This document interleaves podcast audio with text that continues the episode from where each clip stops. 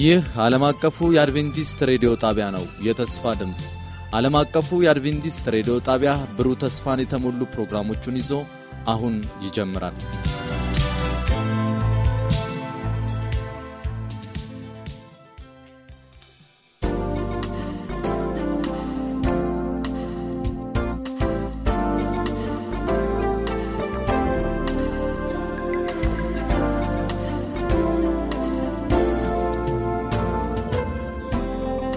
በጌታ የተወደዳችሁና የተከበራችሁ አድማጮቻችን በጌታ ሰላም ሰላም እንላችኋለን። እንደምን አላችሁልን? ይህ ዓለም አቀፉ የአድቬንቲስት ሬዲዮ በአማርኛ ቋንቋ እየተዘጋጀ የሚቀርብላችሁ መደበኛ ፕሮግራማችን ነው። የዛሬው ፕሮግራማችን ደግሞ በተለያየ መንገድ ከእናንተ ለደረሱ መጽሐፍ ቅዱሳዊ ጥያቄዎች መልሳችሁን ወደ እናንተ የምናቀርብበት የጥያቄና መልስ መሰናዷችን ይሆናል። አድማጮቻችን እንደተለመደው ለጥያቄዎቻችሁ ምላሽ ለመስጠት ወንድማችን ወንጌላዊ ቴድሮስ አበበ ከኔ ጋር በስቱዲዮ ውስጥ ይገኛል። ጥያቄዎቻችሁን ይዤ የምቀርበው ደግሞ እኔ ጽዮን አቦና ሆናለሁ።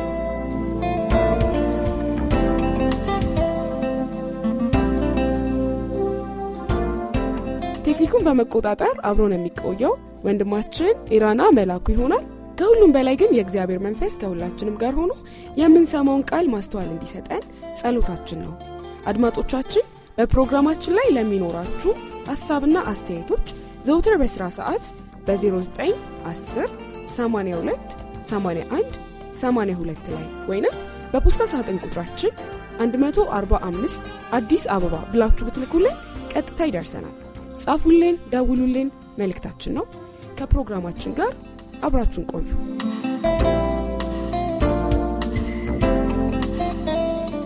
ወንጌላዊ ቴድሮስ አበበ ጥያቄዎቻችንን ለመመለስ ከኔ ጋር በስቱዲዮ ውስጥ ይገኛል። እንኳን ደህና መጡ ወንጌላዊ ቴድሮስ። ዛሬ የመጀመሪያውን ጥያቄ የጠየቁት አቶ ለታ ወርዶፋ ከሚዛን ቴፒ አካባቢ ነው። ጥያቄያቸውም እንደዚህ ይላል። እንደሚታወቀው ዓለማችን ዛሬ እጅግ በብዙ ክፋትና ኃጢአት ተሞልታለች። ዘፍጥረት ምዕራፍ ስድስት ቁጥር አምስት እና ስድስት ላይ እግዚአብሔር የሰው ክፋት በምድር ላይ እንደበዛ የልቡ ሐሳብ ምኞቱም ሁሉ ጊዜ ፈጽሞ ክፉ እንደሆነ አየ። እግዚአብሔርም ሰውን በምድር ላይ በመፍጠሩ ተጸጸተ፣ በልቡም አዘነ ይላል።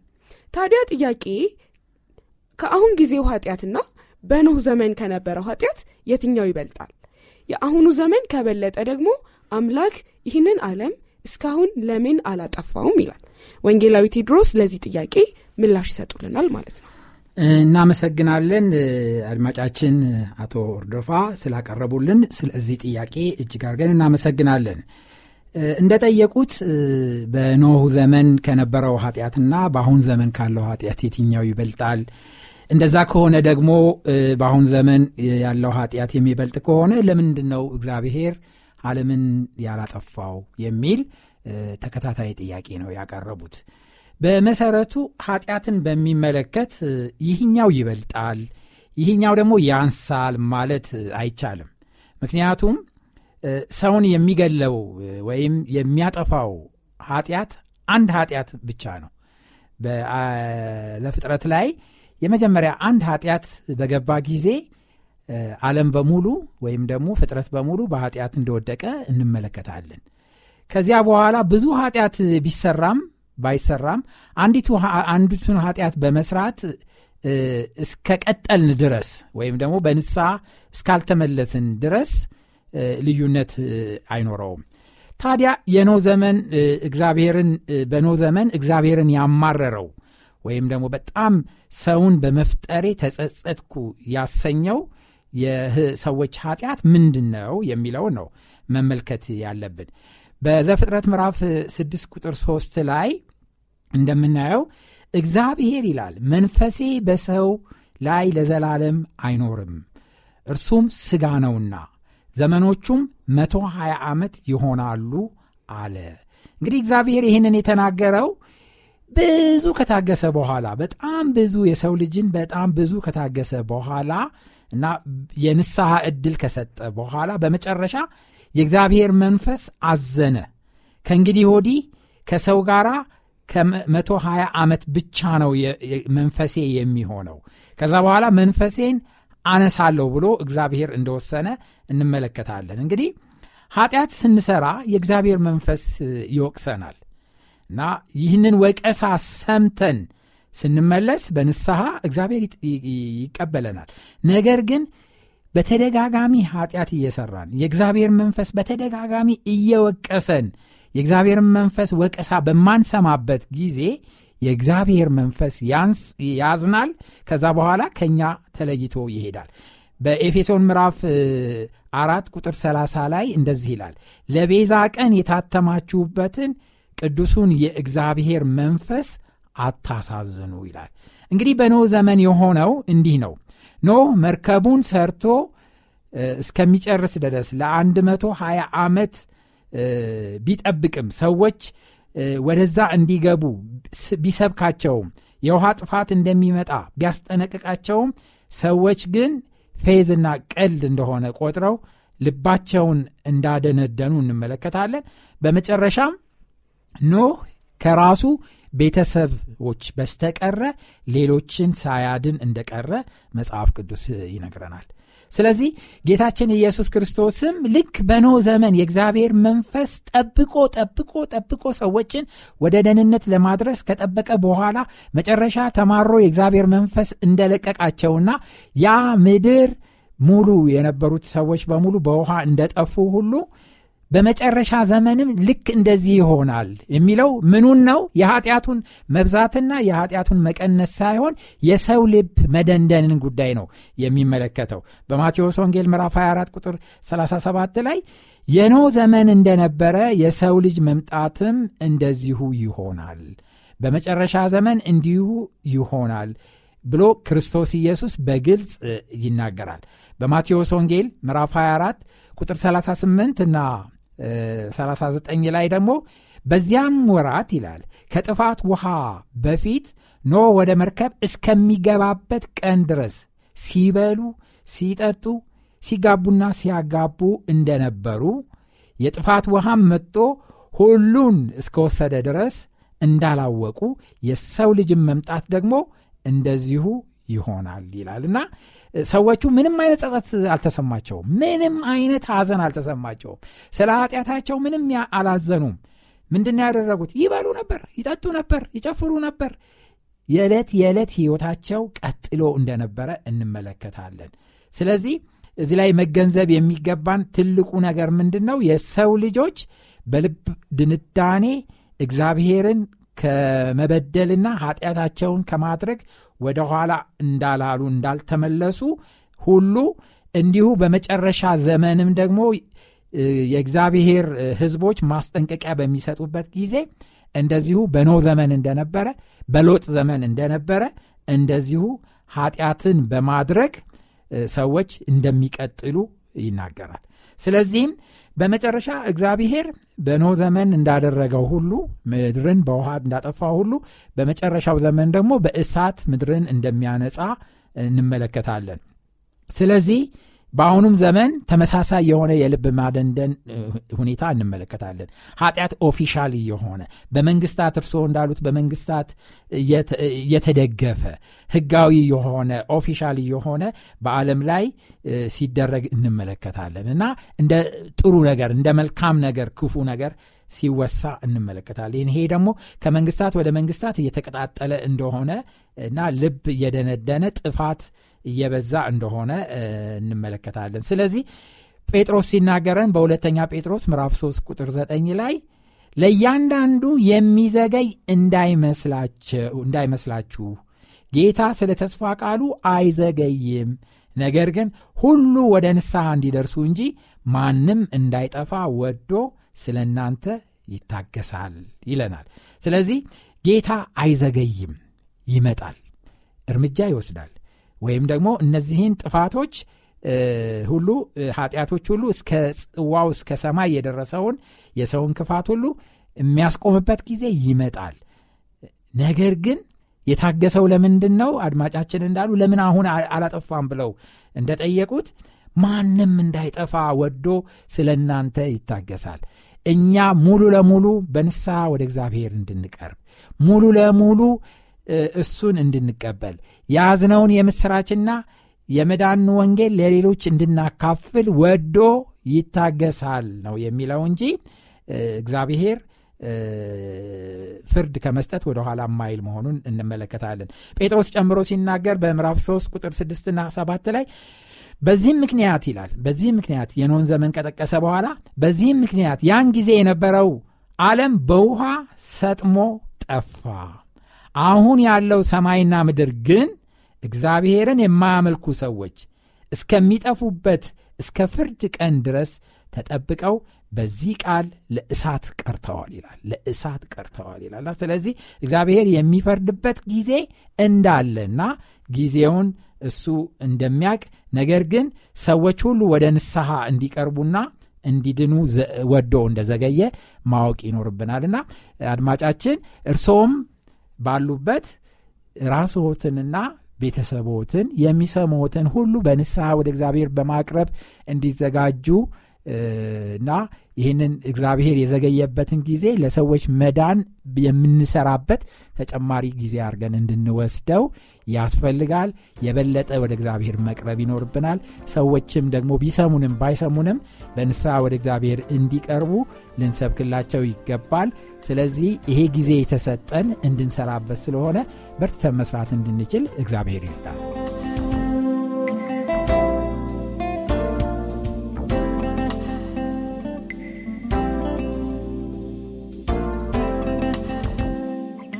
አሜን። እግዚአብሔር ይባርኮት። ወንጌላዊ ቴዲ እጅግ ግልጽና በቂ የሆነ ምላሽ ይመስለኛል። ስለዚህ ወደ ቀጣዩ ጥያቄ እናልፋለን ማለት ነው። ሁለተኛውን ጥያቄ ጠየቁት ደግሞ ከምዕራብ ወለጋ ዞን የሚገኙት አድማጫችን አቶ ክንዱ በላቸው ናቸው። እንግዲህ አቶ ክንዱ ሁለት ጥያቄ አቅርበዋል። ሁለቱንም በተከታታይ እናቀርባለን ማለት ነው። የመጀመሪያው ጥያቄያቸው በአሁን ጊዜ እርኩሰት በዓለም ላይ በግልጽ እየተስፋፋ መሆኑ ግልጽ ነው። በተለይ ግብረ ሰዶማዊነትን መንግስታት በይፋ በምክር ቤቶቻቸው ሁሉ እየወሰኑ ሰው እንደፈለገው መሆን መብቱ ነው በማለት እንዲህ አይነቱ ጸያፍ ነገር እንዲፈቀድ እያበረታቱ ይገኛሉ። እንዲያውም ግብረ ሰዶማዊነትን መከልከል ወይንም ኃጢአት ነው ማለት የግለሰቦችን ሰብአዊ መብት እንደመንፈግ ይቆጠራል። ታዲያ ቤተክርስቲያን ይህንን ተግባር እንደምን ማየት ይገባታል? በዚህ ላይ ያላት አቋም ምን ይመስላል? ይላል። በጣም ጥሩና ወቅታዊ ጥያቄ ነው የጠየቁን አቶ ክንዱ በላቸው ከምዕራብ ወለጋ። በጣም እናመሰግናለን ለዚህ ጥያቄ።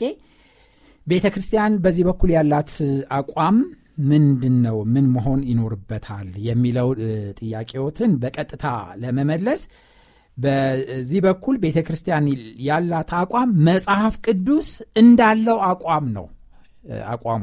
የኛም ቤተክርስቲያን ወይም ክርስቲያን ብሎ ራሱን ጠርቶ በክርስቶስ ኢየሱስ የሚመራ በመጽሐፍ ቅዱስ የሚመራ ክርስቲያን ሁሉ ሊወስድ የሚገባው አቋም መጽሐፍ ቅዱስ እንደሚለው መሆን አለበት። መጽሐፍ ቅዱስ የሚለው ምንድነው? በዚህ በግብረ ሰዶም እንቅስቃሴ ላይ ያለው አቋም ምንድነው? የመጽሐፍ ቅዱስ አቋም ምንድነው የሚለው መመልከት አለብን። በዘሌዋውያን ምዕራፍ አስራ ስምንት ቁጥር ሃያ ሁለት ላይ እንደዚህ ይላል፣ ከሴትም ጋር እንደሚተኛ ከወንድ ጋር ከሴትም ጋር እንደምትተኛ ከወንድ ጋር አትተኛ ጸያፍ ነውና። ስለዚህ ይሄ አይነት ነገር በእውነት መጽሐፍ ቅዱስ እንዴት ነው የሚመለከተው?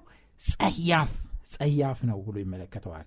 በዚሁ በምዕራፍ አስራ ስምንት ቁጥር ሃያ ሦስት ላይ እንዳትረክስበት እንዳትረክስበትም ይላል እና የሚያረክስ እንደሆነ ይነግረናል። ቁጥር ሃያ አራት ላይ በእነዚህ ሁሉ ከፊትህ የማሳደዳቸው አሕዛብ እረክሰዋልና በእነዚህ ነገሮች ሁሉ አትርከስ አትርከስ ብሎ ትልቅ ማሳሰቢያ ይሰጣል እና የሚያረክስ እና ጸያፍ መሆኑን ይናገራል። ቁጥር ሃያ ዘጠኝ ላይ ግን በጣም ጠንከር ያለ ማሳሰቢያ ይናገራል። በዘሌዋውያን ምዕራፍ አስራ ስምንት ቁጥር ሃያ ዘጠኝ ላይ ከዚህ እርኩሰት ሁሉ ማንኛውንም የሚያደርግ ያ ሰው ከሕዝቡ መካከል ተለይቶ ይጠፋል። ይህንን እርኩሰት የሚያደርግ ማንም ከሕዝቡ ተነጥሎ ይጠፋል ይላል መጽሐፍ ቅዱስ እና ስለዚህ ቤተ ክርስቲያን የምትወስደው እርምጃ እንዲህ አይነቱን እርኩሰት የሚያደርግ ወይም ደግሞ ለማድረግ የሚፈልግ እና የሚያደርግ ወይም አደርጋለሁ እና ቀጥላለሁ በቤተ ክርስቲያን ብሎ የሚያስብ ካለ ከመካከላችሁ ይወገድ ነው የሚለውና እንዲህ አይነቱን ለመመለስ የማይፈልግ እና በዚህ ለመቀጠል የሚፈልገውን ከቤተ ክርስቲያን ማስወገድ ወይም ማግለል እንዳለበት መጽሐፍ ቅዱስ በግልጽ ይናገራል። በዘሌዋውያን ምዕራፍ ሃያ ቁጥር አስራ ሶስት ላይ ማናቸውም ሰው ከሴት ጋር እንደሚተኛ ከወንድ ጋር ቢተኛ ሁለቱም ጸያፍ ነገር አድርገዋል፣ ፈጽመው ይገደሉ፣ ደማቸውም በላያቸው ነው ብሎ በደንብ አርጎ በብሉይ ኪዳን ዘመን እንዲህ አይነቱን ጸያፍ ነገር የሚያደርግ ሲያደርግ የተገኙ የተገኙ ሰዎች ወዲያውኑ ተመስክሮባቸው በድንጋይ ተወግረው ይገደሉ ነበር። አስክሬናቸውን እንኳን በእሳት በማቃጠል ያስወግዱት እንደነበረ መጽሐፍ ቅዱሳችን ይነግረናል። ስለዚህ ይሄ በጣም በእግዚአብሔር ፊት በጣም እጅግ በጣም አጸያፊ ስለሆነ በቤተክርስቲያንም ፊት እጅግ በጣም አጸያፊ እንደሆነ ማወቅ ይኖርብናል።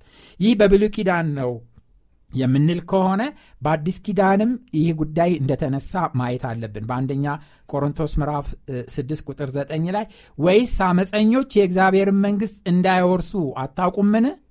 አትሳቱ፣ ሲሰኞች ቢሆኑ ወይም ጣዖትን የሚያመልኩ ወይም አመንዝሮች ወይም ቀራጮች ወይም ከወንድ ጋር ዝሙት የሚሰሩ በደንብ አድርጎ ነው ቃል በቃል የሚናገረው። ከዛ ቁጥር አስር ላይ ሌሎችንም ይጠቅሳል። ሌቦችን፣ ገንዘብ የሚመኙትን፣ ሰካራሞችን፣ ተሳዳቢዎችን ወይም ነጣቂዎችን የእግዚአብሔር መንግሥት አይወርሱም የእግዚአብሔር መንግሥት አይወርሱም። አሁን ብዙዎች የሚከራከሩበት ነጥብ ምንድነው? እንዲህ አይነት ጸባይ ያለው ሰው በሊለቀው አይችልም። ስለዚህ ባህሪው ስለሆነ ልንቀበለው ይገባል። ከነዚህ ከነ ባህሪው መቀጠል ይኖርበታል። ምክንያቱም እንደ ኖርማል ነው በቃ ብለው አንዳንዶች ይከራከራሉ። ግን መጽሐፍ ቅዱስ በግልጽ ይናገራል።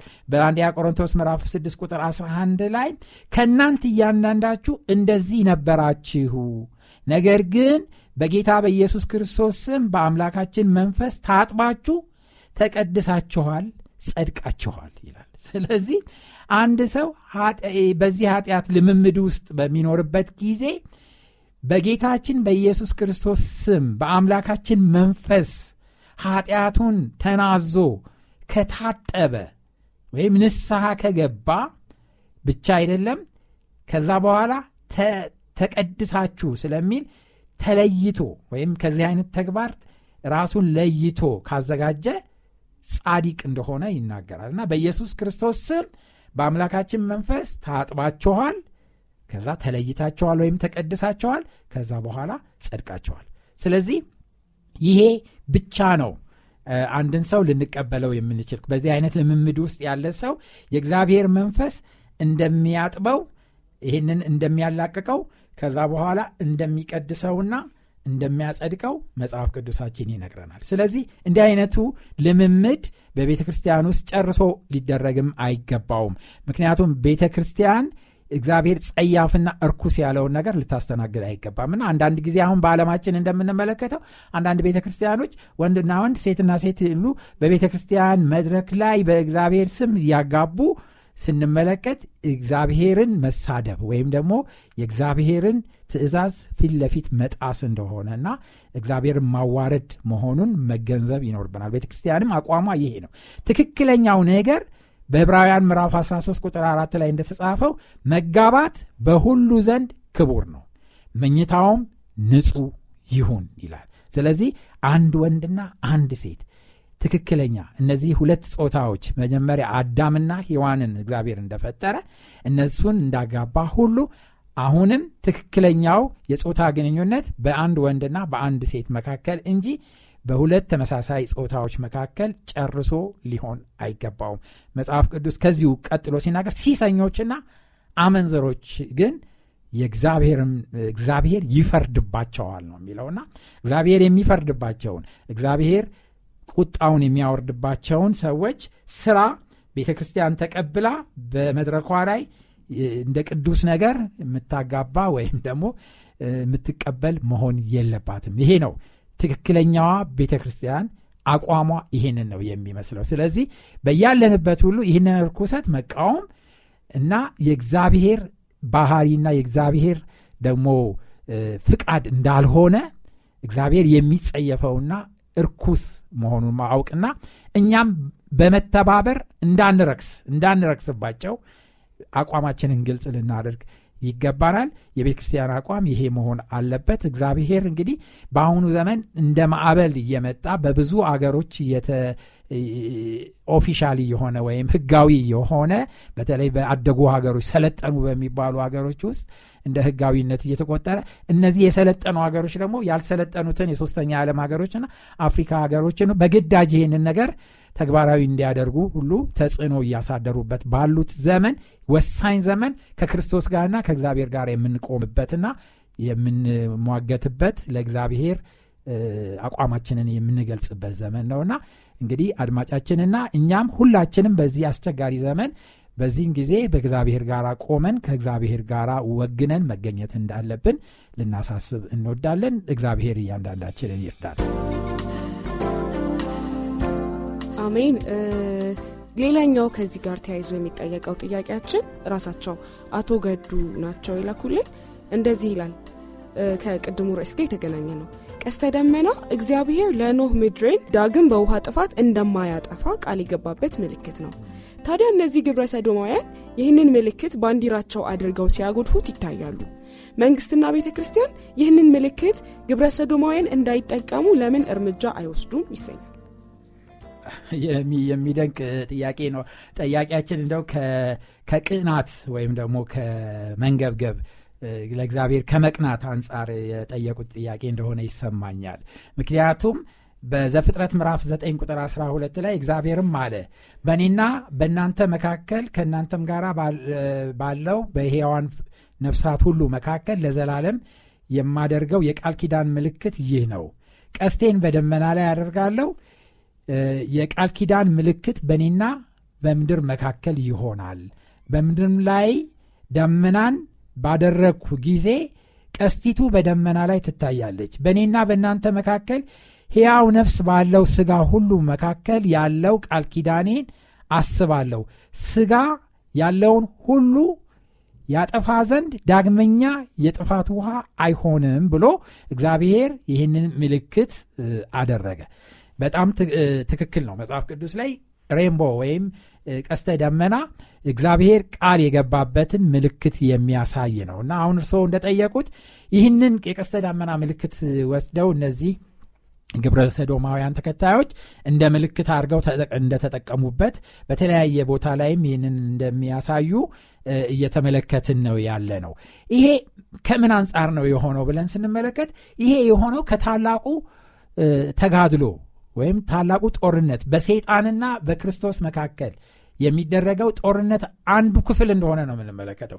ሰይጣን ምንድን ነው የሚያደርገው? ከመጀመሪያ ጀምሮ የሚያደርገው ነገር እጅግ በጣም እግዚአብሔር የተጠቀመባቸውና ለምልክት የወሰዳቸውን ነገሮች በሙሉ በመውሰድ ለራሱ በማድረግ ለእርኩሰት ነገር እና ለጸያፍ ነገር ምልክት በማድረግ ለማግደፍ እና የእግዚአብሔርን ዓላማና የእግዚአብሔርን ዕቅድ ለማበላሸት እየሰራ እንደሆነ የሚያሳይ ምልክት ነው እና ይሄንን እንግዲህ ክርስቲያኖችም ሆነን መንግስት ተነስተን ይሄንን አታርጉ፣ ይሄንን ምልክት አታርጉ ወይም ደግሞ ይሄንን ባንዲራ አታርጉ አርጉ የሚል ክርክር ውስጥ ልንገባ አይገባንም። እኛ የፈለገ ሰው የፈለገውን ምልክት ማድረግ ይችላል። ለሚያደርገው ነገር ግን ተጠያቂ ነው፣ በእግዚአብሔር ፊት ተጠያቂ ነው። ራሱ መልስ የሚሰጥበት ጉዳይ ነው። ይህንን እኛ የምናስከብረው ጉዳይ ሳይሆን እግዚአብሔር ራሱ በመጨረሻ ዘመን መልስ የሚጠይቅበት ጉዳይ እንደሆነ እናያለን። ስለ ምልክቶች በተመለከትን ጊዜ ግን ምልክትን በሚመለከት ባየን ጊዜ መጽሐፍ ቅዱስ ላይ ብዙ ምልክቶች እግዚአብሔር ተጠቅሟል። የተለያዩ ምልክቶች ለምሳሌ ያህል በአብርሃም አብርሃምና የእሱን ዘር ሲለይ የሚወለዱ ወንዶች ሁሉ ግርዛት እንዲያደርጉና የተገረዘ ሁሉ ምልክት እንዲሆን ለእግዚአብሔር ቃል ኪዳን ምልክት አድርጎ ይህንን በአንድ ጊዜ እንደተጠቀመ እንመለከታለን።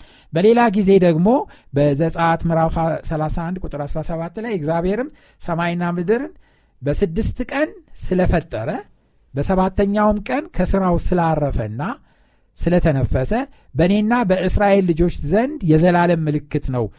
ሰባተኛው ቀን የእግዚአብሔር አምላክነትና የእግዚአብሔር ልጆች ደግሞ የእሱ ልጆችነት ምልክት በመካከላቸው ምልክት እንዲሆን እግዚአብሔር እንደፈቀደ እንመለከታለን።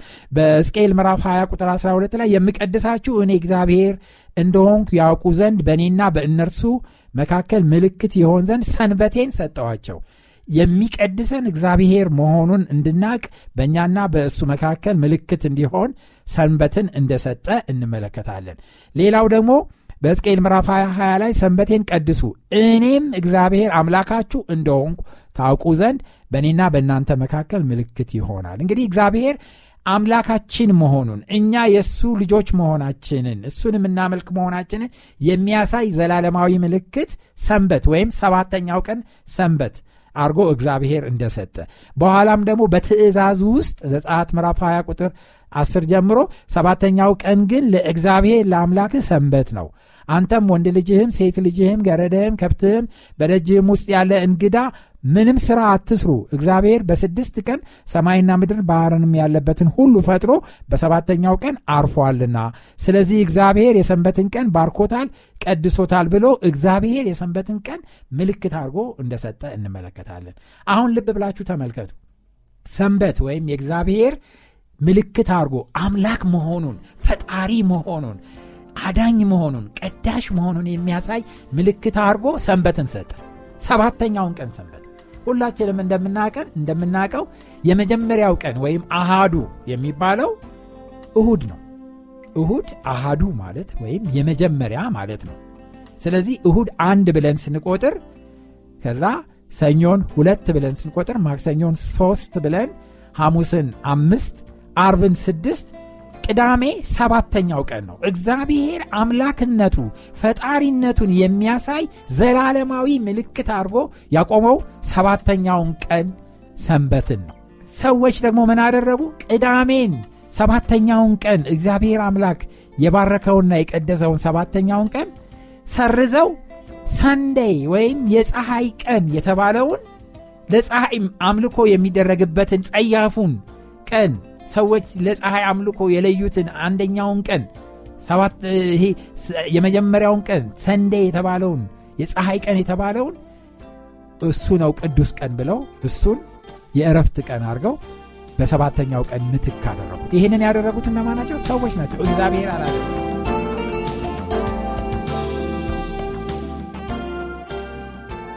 ወንጌላዊ ቴድሮስ ለሁለቱም የአቶ ክንዱ ጥያቄዎች ከበቂ በላይ የሆነ ምላሽን ሰጥተውናል። እግዚአብሔር አብስቶ ይባርኮት። እንግዲህ አድማጮቻችን ሰዓታችን ወደ መጠናቀቁ ተቃርቧል።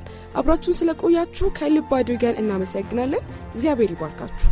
ወንጌላዊ ቴድሮስም ውድ ጊዜን ሰውተህ ጥሪያችንን አክብረህ እዚህ ስቱዲዮ ድረስ በአካል በመገኘት ለጥያቄዎቻችን አጥጋቢ መልሶችን ስላቀረብክልን ከልብ አድርገን እናመሰግናለን። አድማጮቻችን በፕሮግራሞቻችን ላይ ለሚኖሩት ሐሳብ፣ ጥያቄ ወይንም አስተያየት በስልክ ቁጥራችን ዜሮ ዘጠኝ አስር ሰማንያ ሁለት ሰማንያ አንድ ሰማንያ ሁለት ወይንም በፖስታ ሳጥን ቁጥራችን መቶ አርባ አምስት አዲስ አበባ ብላችሁ ዘውትር በስራ ሰዓት ብትልኩልን ልናስተናግዳችሁ ዝግጁ ነን። በነበረን ቆይታ እጅግ እንደተባረካችሁ እናምናለን። በሚቀጥለው ሳምንት ደግሞ ሌሎች ጥያቄዎቻችሁን ይዘን በተመሳሳይ ሰዓት እስከምንገናኝ ድረስ የእግዚአብሔር ጸጋና አብሮነት ከሁላችንም ጋር ይሁን። ቸር እንሰንብት።